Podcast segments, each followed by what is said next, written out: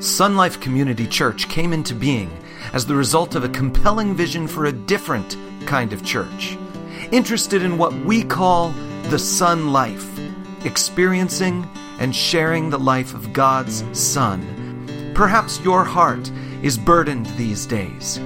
We invite you to allow the Word of God through the words of this message to bring rest to your soul and joy to your heart. Heavenly Father, we pray by the power of your Holy Spirit that the words of Jesus, these red letter words, and then the ones in black ink that I say myself, that they might be words that stir our hearts, that communicate the truth of God, and that make us realize that you sent your Son into the world for a purpose to teach as well as to be a sacrifice. So, Father, may we learn from him. We yield ourselves to your Holy Spirit and, and we just ask that we might be like the people of his own day when we leave this place this morning. We'll say, No man, no man ever spoke like this man, and he has touched and changed my life. This we ask now in his name and for the glory of his church. Amen. Well, today's red letter message focuses upon one of Jesus' most favorite topics. It's the one he talked about often. If you go through the Gospels, you'll see he's talking about this again and again and again and again, particularly in the Gospel of Matthew, where we're going to take our passage from today. The topic that I'm saying is one of Jesus' most favorite is the topic of the kingdom. The kingdom. Sometimes Jesus called it the kingdom of heaven, most of the time. Other times he called it the kingdom of God. But always he meant what we have before you now, the definition of the morning. Keep this with you, take it with you, and if it's all you get this morning, it would be incredibly valuable. The kingdom, the realm, the place the realm where God's authority is recognized and honored. Now, the devils recognize God's authority, and the Bible says they tremble over it. Someday, God's authority will just bring an end and will bring eternal punishment to them. So it's not enough to recognize that the kingdom is the realm where God's authority is recognized and honored and where God's blessings are enjoyed. That's kingdom living. That's the kingdom. Just let that sink in a bit. Think about your house. Think about your home, the, the four walls you live inside of, and, and see if, if you might say, you know, there's a bit of the kingdom right here. This is our little kingdom. It's a place where God's authority is recognized and honored, and where God's blessings are enjoyed. Now, that realm, really, as I've suggested, can be found anywhere. It certainly is found in heaven itself, as we saw in our study of the book of Revelation. I mean, that is just all that's going on in heaven continually recognizing the authority of God, honoring all that God is, and enjoying the blessings that come from knowing Him. But it also, this kingdom, this kingdom was found wherever Jesus was found during his earthly ministry. Jesus would say, The kingdom is near. The kingdom is near. He was experiencing and demonstrating life in the kingdom every moment of his life. For who, what other human being ever recognized and honored the authority of God and more fully enjoyed the blessings of God? And Jesus spent a lot of time trying to explain to people what the kingdom was like what the kingdom was like. The very kingdom that he was enjoying and demonstrating and could be found anywhere he went. And on at least one occasion, Jesus told his own disciples that the kingdom, he said to them, is within you. Now, he didn't continue on to say, like it's within me, but they knew there was something going on in Jesus Christ that was, it just drew them. And they desired it. Even when Philip one day phrased it this way Lord, show us the Father. It's like saying, Show us what you got going. Show us how that can be. And Jesus saying, The kingdom, this very life that I'm enjoying, this very life I'm demonstrating by the Spirit of God who would one day soon come, that kingdom could be within them and with everyone who commits themselves to Christ. And the blessings of the kingdom can be enjoyed and are enjoyed wherever the kingdom is found. So just let me mention a few. Don't try to jot all these down, but I'll get this text of the message to you so you'll have them all. But just think of some of the blessings of God. Some of the blessings that those who are enjoying the kingdom are enjoying. Well, here we go. For instance, the blessing of sins forgiven. Is that a blessing? The blessing of complete peace of heart. The blessing of purpose in living the blessing of a home in heaven, the blessing of the earthly companion sent to be with you continually, the blessing of knowing the Heavenly Father as your own Abba Father, the blessing of being identified with Jesus Christ as one of His own, the blessing of living for Christ and feeling His pleasure in the midst of a world that by and large hates Him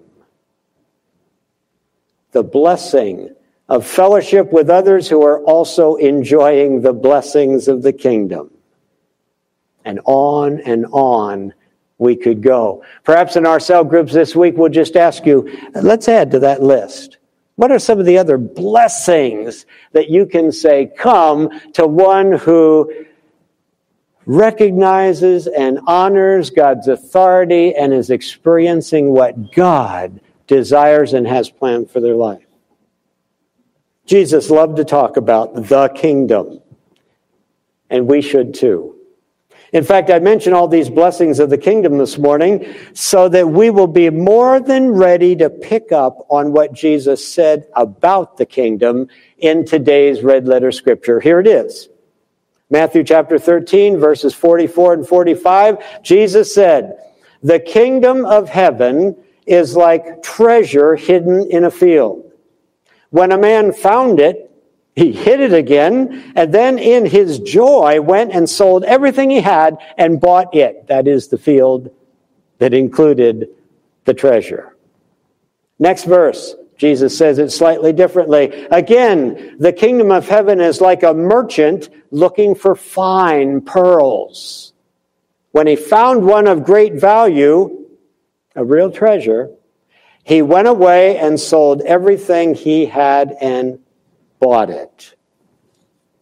Now, in those two little parables, stories, we call them earthly stories with a heavenly or spiritual significance, only a verse long each one. In those two little parables, five observations arise concerning the kingdom that I believe should thrill us no end. Four of them I'm going to share this morning. Jesus directly said. They came right out of the parable. And a fifth one I'm going to share as an observation that I've made on these parables. Hopefully, by the time we're done this morning, they will thrill all of us. These things we've observed, we've discovered, the Spirit's revealed to us about the kingdom of God. So we're just going to go right through them. Here we go. Five, what I'd call thrilling observations concerning the kingdom. First of all, observe the hiddenness of it. The hiddenness of it. This, the kingdom of God, and all the blessings that come along with it, is neither obvious nor easily discovered. Now we're going to have to think about that for a little while because we, we spend our whole life trying to make it obvious and discoverable. In fact, we don't even want people to discover it. We want to just give it to them, right? Here's the gospel. Here's the truth. Here's how it is. Here's my testimony. It's right out there in neon lights if we could put it there. And uh, there's not much discovery anybody needs to do. But Jesus said the, the kingdom, it was hidden in a field. It's neither obvious nor easily discovered. Now, let me tell you this things that are spiritually obvious are generally the ramblings of man. You can find them anywhere. The bookstores and the internet are full of them. Spiritual insights that, that are right there on the cover of a book.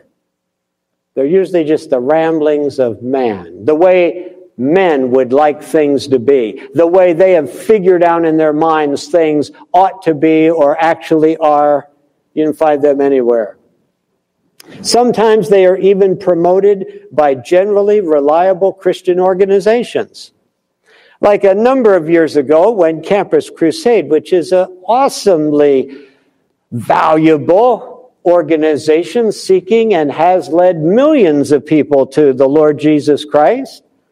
But a few years ago, Campus Crusade ran a nationwide evangelistic crusade that simply said on billboards all through the country these two words Try Jesus. Can you think of a single Bible verse, a single red letter scripture where Jesus ever said, Give me a try? Try me on for size and, see if what I'm telling you uh, isn't pretty good. If you don't like it, it's 30 day guarantee. You can go back to your old life anytime you want to, but give me a try. Are those the words that you associate with Jesus? Or did Jesus say, if anyone will come after me, he must deny himself and follow me, meaning completely throw in his lot with me? No 30 day trial. But human beings, even Christian organizations, can come up with a, let me say it, a gimmick that kind of appeals to the human nature. It doesn't necessarily reveal the truth of God, but it appeals to the human. Yeah, I could give it a try. Well, I got to attend a few meetings like once a week or something, see how it goes, see if I like these people. Try Jesus. Putting that out there as though that is a legitimate biblical option. Or how about when all, all the fad maybe 10, 15 years ago, 20 years ago, was the development of what was called seeker churches.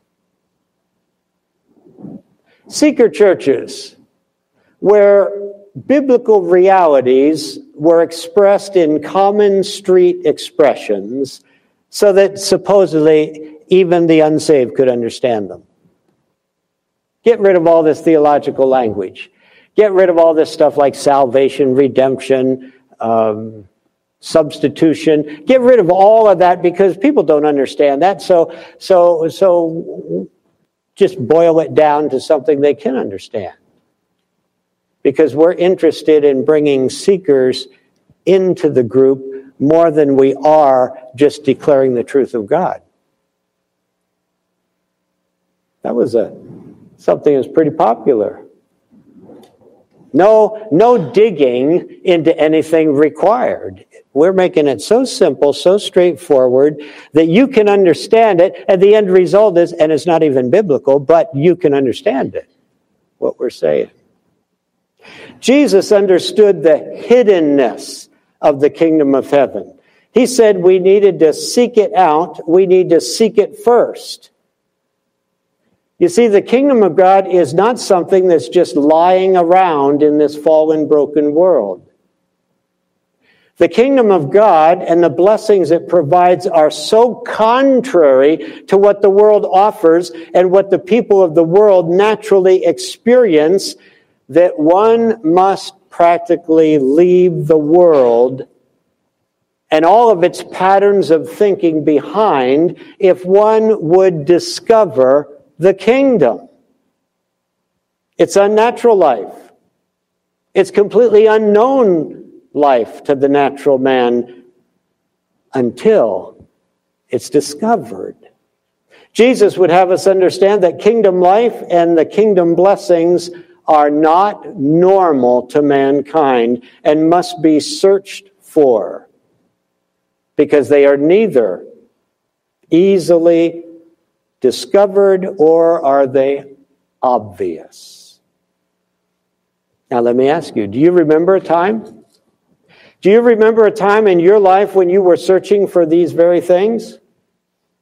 A time when you sensed that there must be more to life than what you were experiencing? A time when your heart was yearning for the peace and joy and purpose that I mentioned come to those who are enjoying kingdom living? I don't know, maybe you're still involved in that search right now. Know this Jesus once said, Seek and you will find. Today might be the actual day when your search is rewarded. So Jesus compared the kingdom of heaven to something hidden, something neither obvious nor easily discovered. But once it's discovered, Jesus would say, secondly, observe the great value of it. Notice the great value of it. It's no insignificant thing, this kingdom of God. It's a treasure like no other. In the parable, Jesus says there, there was a, a merchant in the second parable, the merchant who was looking for pearls. Apparently, that was his specialty, what he sold in the market. And he found one. He found one of great value.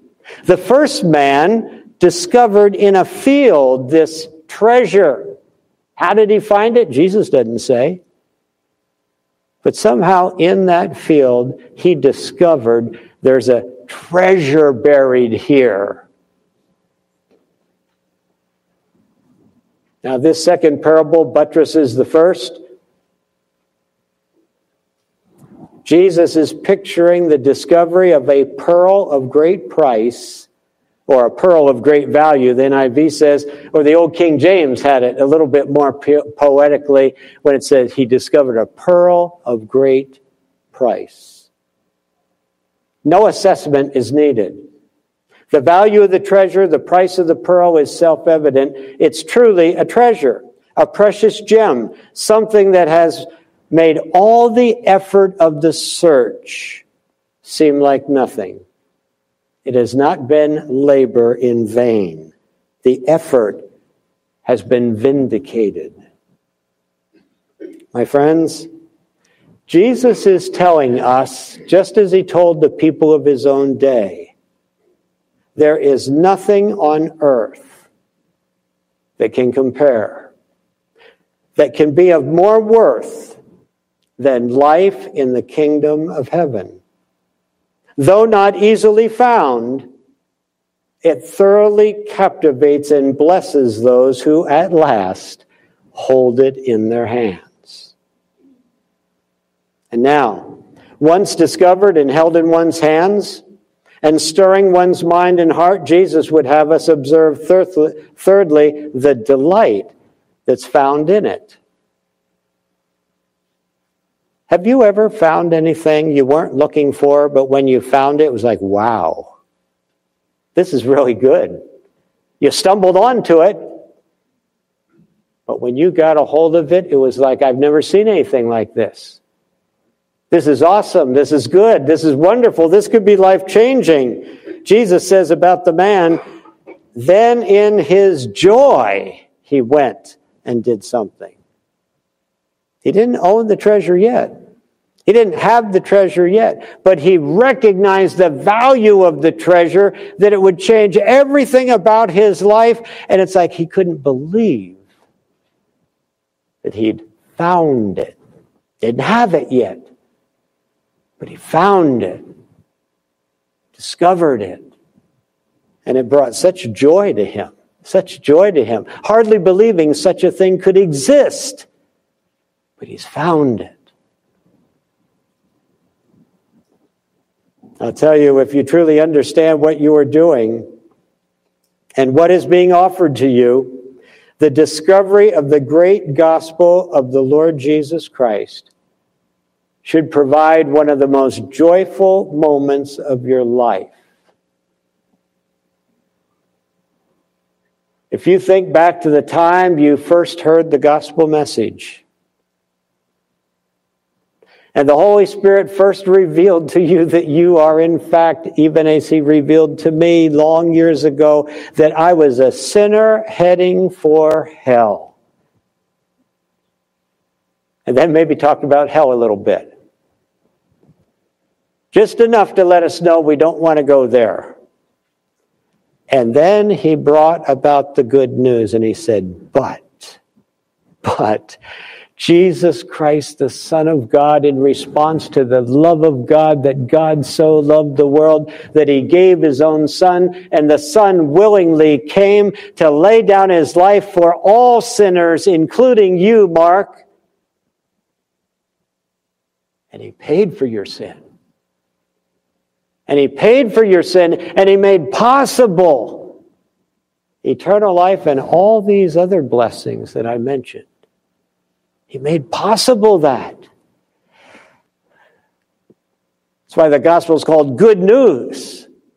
Somebody hearing that for the first time, there's a, an unbelievableness about it, and then there's a joy of discovery that, that Jesus is talking about in this parable. He found the treasure, he found the pearl of great cost, great value. And in his joy, he went. You see, you can see what God has provided for you. You can see what the Spirit of God has unearthed, as it were, for you. You can understand there's nothing on this earth that can compare to this wondrous treasure. You can find yourself thrilled by the discovery. And Jesus' little story pictures that. First, the discovery, then the assessment of value, then the joy of understanding and the anticipation of what God desires for us and has planned for us. And then, as Jesus himself would reveal in this joyful discovery of the truth of the kingdom, he would have us observe, fourthly, this morning, this observe the desire created by it.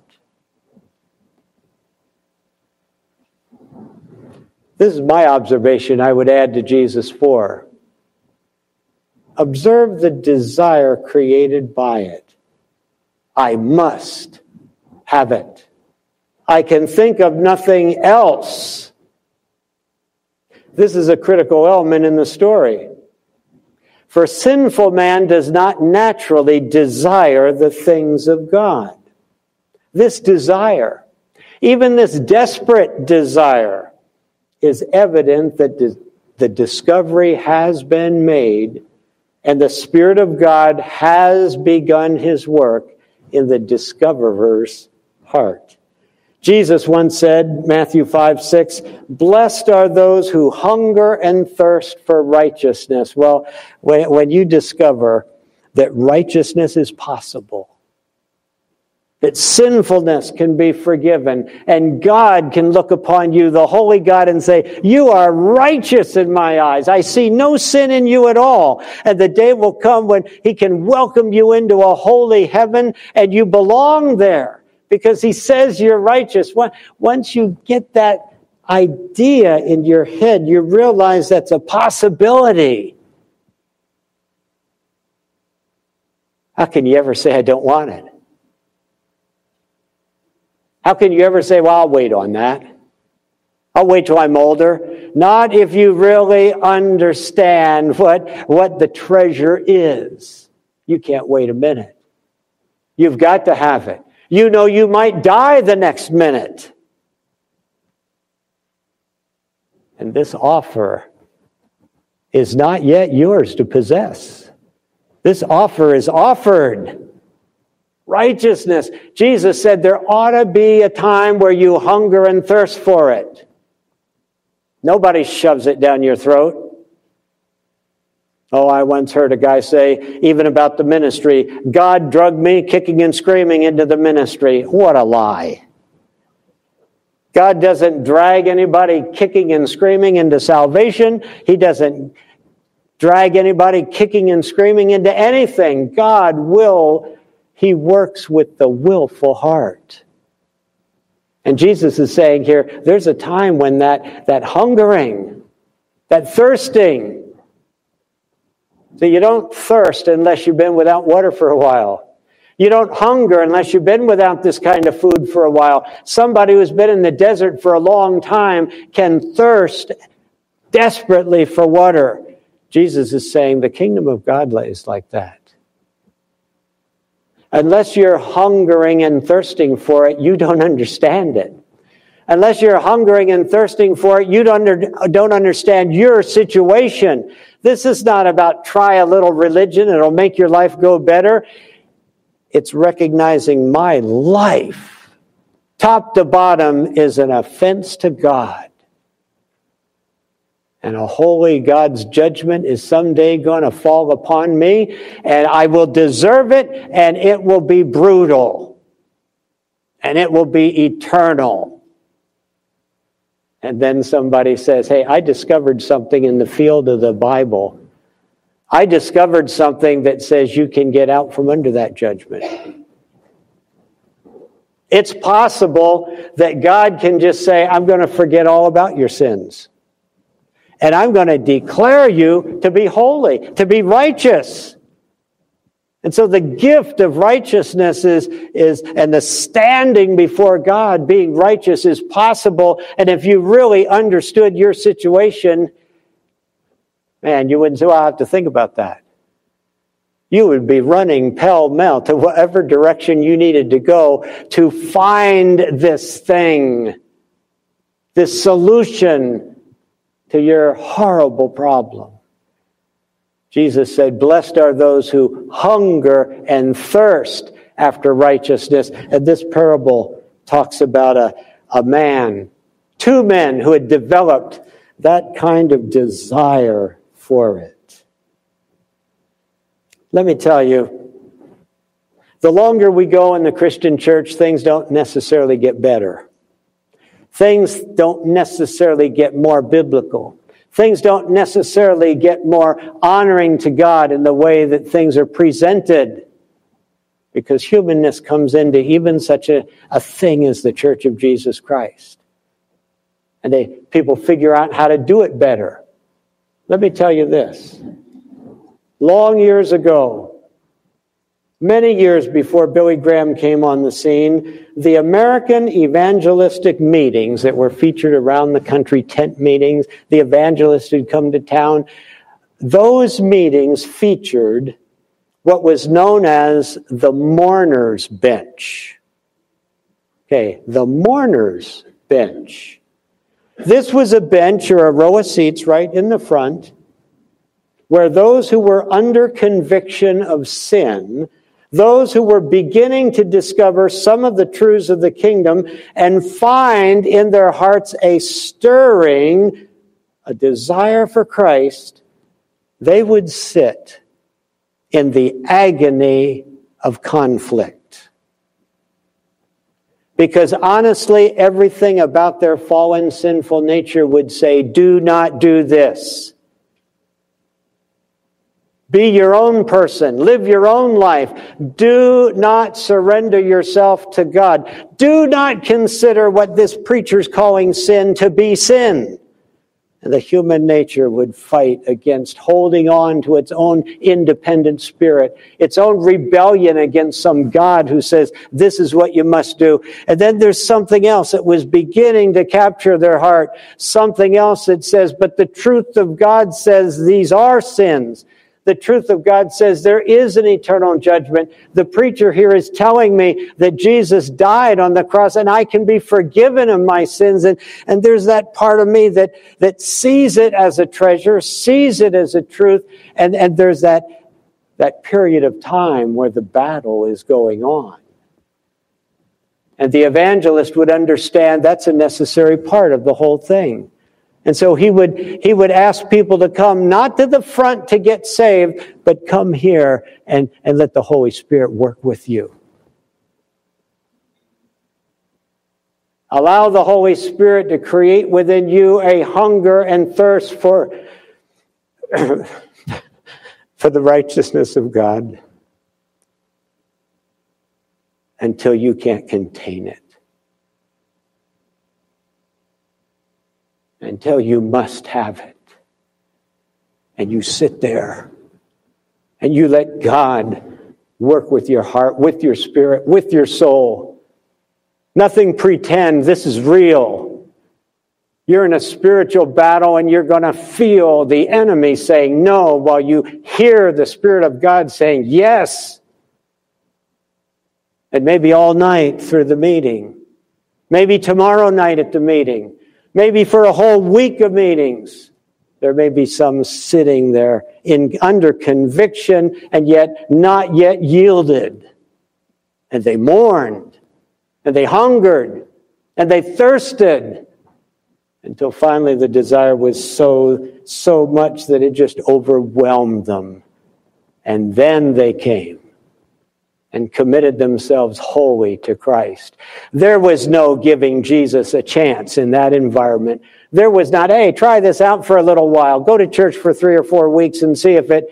No. They recognized when they got off that mourner's bench, their old self stayed there. And their new self, they were yielded to Christ. They were given to Him. They gave the Spirit of God full permission to change them and work with them and bring them into the kingdom where they can experience the blessings of the kingdom. That has been lost to the Church of Jesus Christ, and it's a shame. It's a shame. Desire a desire created by the treasure of the truth that causes a person to say, I must have this. They cannot live a moment more without it. At that point in their lives, there was nothing else that mattered. I'll tell you, biblically speaking, such a desire to be saved is a vital part in the process of salvation. Such a desire creates determination and motivation. And so at this point of the lesson, Jesus now would say to us, observe fifthly and finally the effort expended to get it. The attitude that says, I will give everything I have. Don't raise your hands. But how many of you have been in a situation you where you've been on that front row? Or maybe you're four rows back. And even if the preacher said, I want you to walk up here and confess Jesus Christ, and it seems like, hey, what are you talking? 20 feet, 20 feet, six feet, eight feet. No big, just walk up there. How many of you, you know, just answer this within your heart, you know that the effort it took to walk those 20 feet was a greater effort than you made in anything else in your life. It might as well been 20 miles because you were walking from death to life. You were walking from Satan domination to Holy Spirit control. You were walking from letting your own self sinful nature guide everything, and you're going to let that sinful nature practically stay in the seat while you walked up here on your brand new feeble spiritual legs. And it took every effort you had took all your emotional effort, it took all of your intellectual effort, and it even took a lot of physical effort. It seemed like it was forever, the distance. But see, if the desire, if the desire is of the hungering and thirsting, and the time comes, the effort, if it takes everything you got, you realize if you drop dead when you got to the front, yielding your life to Christ, you would be, you'd wake up in heaven. You'd say, I don't care if it has every, if it takes everything I have. If it takes every ounce of strength I have, if it takes every other thing that I have, I must have this. It's eternal life. It's, it's heaven. It's the kingdom. You see, these men in the story, because it, it was cast in a, in a monetary sense, they sold everything they owned And they would say all the stuff they sold, a lot of it they had paid good money for. A lot of it they really liked. A lot of it was part of their life. But they would say at that moment, all that stuff in their eyes was worthless compared to what they were buying. I'm going to buy the field that has the treasure in it. And that treasure is 10 times better than all the stuff I've treasured up to this point. So I'm going to let all of that go and claim this. This pearl of great price so far outclasses anything else I've ever dealt with as a, as a jewelry salesman that all these things that people used to love and I looked at, I've invested money in, I will sell all of them just to get that one. Because there's nothing else like that. You see, all of a sudden, Everything they had was suddenly in their eyes worthless. Jesus once asked this two part question. It's found in Matthew chapter 16, verse 26. He said, What does it profit a man if he gain the whole world and lose his own soul? The men in these two parables would answer, Nothing. It profits him nothing because he's lost his soul. He has nothing of value left. There's only a fearful anticipation of judgment. And so, if you own the whole world but lose your soul, you actually lose everything. And so, there's no profit in, in whatever you did to gain the world. Why would anyone answer any differently? Part two of that statement, that verse, or what shall a man give in exchange for his soul? The two men in this, these parables would say everything. If my soul's at stake, I won't hold anything back. You want my car, you can have it. Want my bank account, you can have it.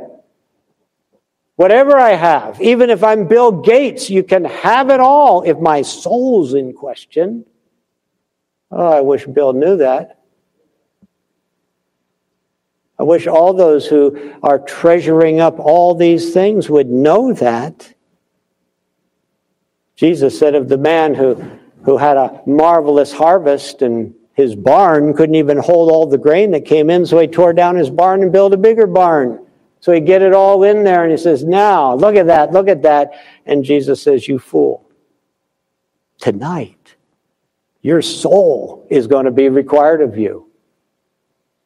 And God doesn't care how big your barn is.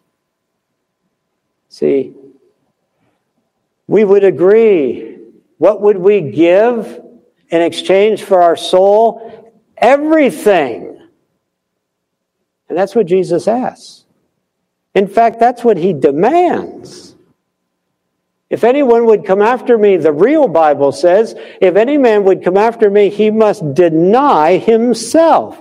That is, set aside all these things that you treasure and value and are building your life about and investing yourself in, and all the reasons you pat yourself on the back or receive other person's pats for you.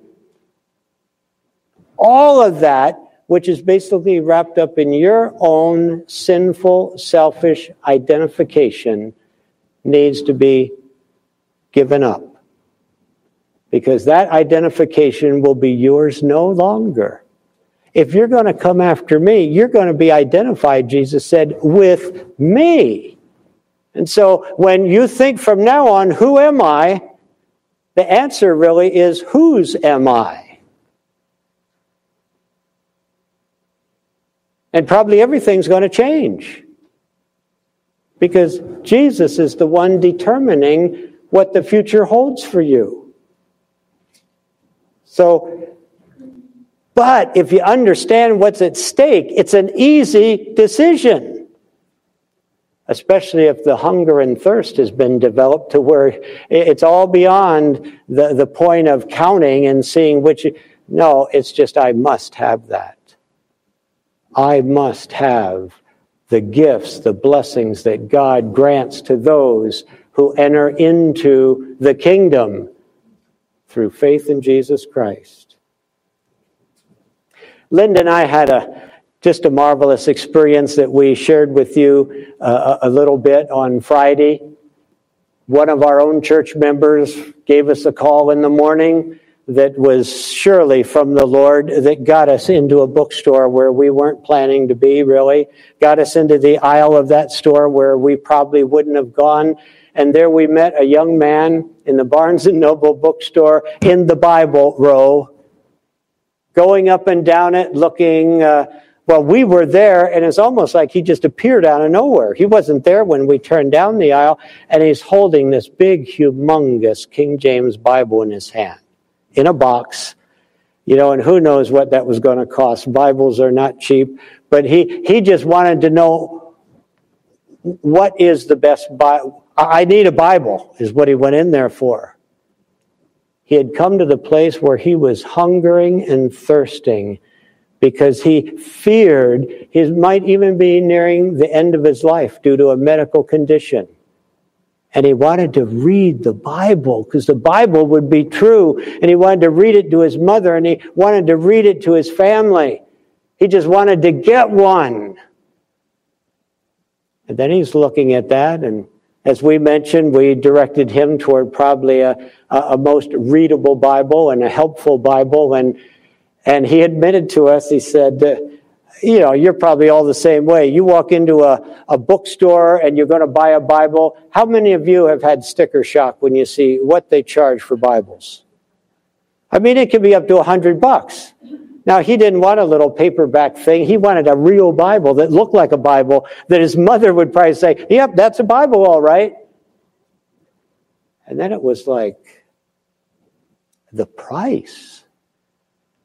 But here's the point he was willing to pay any price. He was willing to set aside anything else that he might have obligations toward so that he could buy this Bible. It shocked him of the price, but he wasn't walking out going to go to a second hand. He was going to pay whatever he had to pay because that Bible was going to be a doorway into where he wanted to go. He didn't even know much of the truth of it. We got to talk quite a bit about it, but the point of it was he had already passed the hunger and thirst part. He was so ready for God's truth. He desired God's truth. He wanted to know that his life, that if the worst happened to him, he would go to heaven. He was facing a dire circumstance. And what a joy it was to explain a few things to him and let him know that that actual salvation is a gift he can receive. And the Bible will help him understand all about it and all about God's plans for him, but he could receive right now that thing that he's hungering and thirsting for. And he did. And he did. 2,000 years ago, Jesus told these parables. The human condition has not changed. Our spiritual need has not changed. And you and I need to be sure that we're, we're not watering down the gospel of Jesus Christ to such a, to such a level that uh, anybody could pick it up and discard it and think about it and just say, well, I got my own notions. I, I'm going to take your gospel and I'm going to add a little bit of this and a little bit of that. No, we, we got to leave the gospel hidden enough that it requires the Holy Spirit to dig it out for people. So that people with whom the Holy Spirit is not at work don't think they've got it and mastered it. Oh, I just found it laying on the ground over there. Picked it up, has some interesting act. No. The real gospel, in and of itself, is hidden. And it requires the Spirit of God to help a person find it and understand it. And you and I can be part of that process, but, but make sure Make sure that anything we say about the glorious gospel of Jesus Christ, anything we say about the kingdom of God is biblically sound. And that God calls us to lay down our lives in response to his son who laid down his. And there is a sense of selling all you have selling out everything that you thought was your ability to define your own life. It doesn't mean you got to go home and sell your house and give it to the poor, but you must give everything that makes you you and lay it aside and redefine yourself in terms of Jesus Christ's call. And that's, that's where the treasure is found.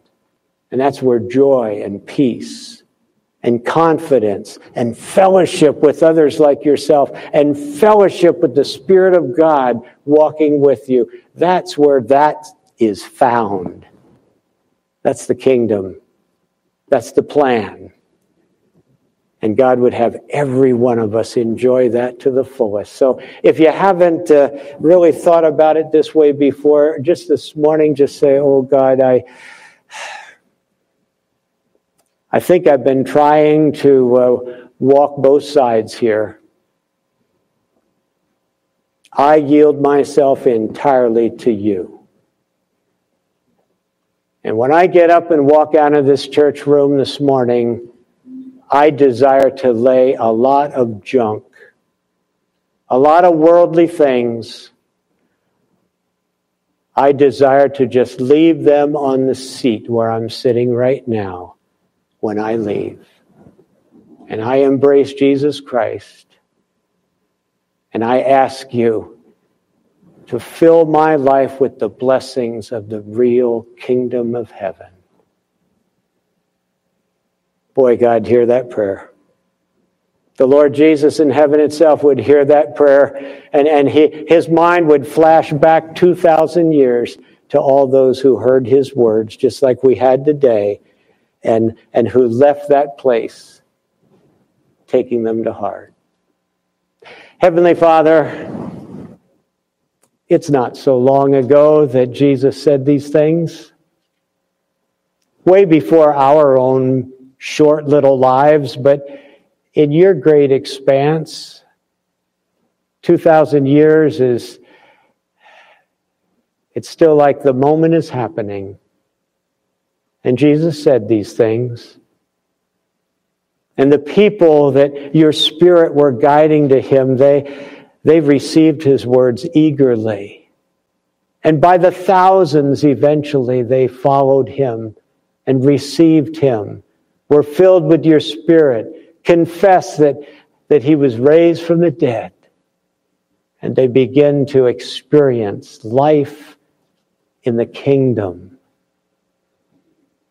Father, I thank you for the fact that life is available to us and that so many in this room are, are feeding on it. Oh, how good is it? Father, anyone, anyone here who has some lesser idea of your call, some lesser idea of what salvation is, what Jesus as Lord and Savior means, Oh, Father, just, just let them stub their toe on this treasure this morning and discover there it is. There it is. I need to uncover it. I need to embrace it. I need to make the truth of Jesus Christ as my Lord and Savior the very truth that everything else in my life is built around. We pray that will be so now, asking this in Jesus' name. We hope this message has inspired you to live the sun life together with us. If you are near Apple Valley, California this weekend, we invite you to join us in person Sunday morning or through our live broadcast. All the details are on our website at sunlifecommunitychurch.com.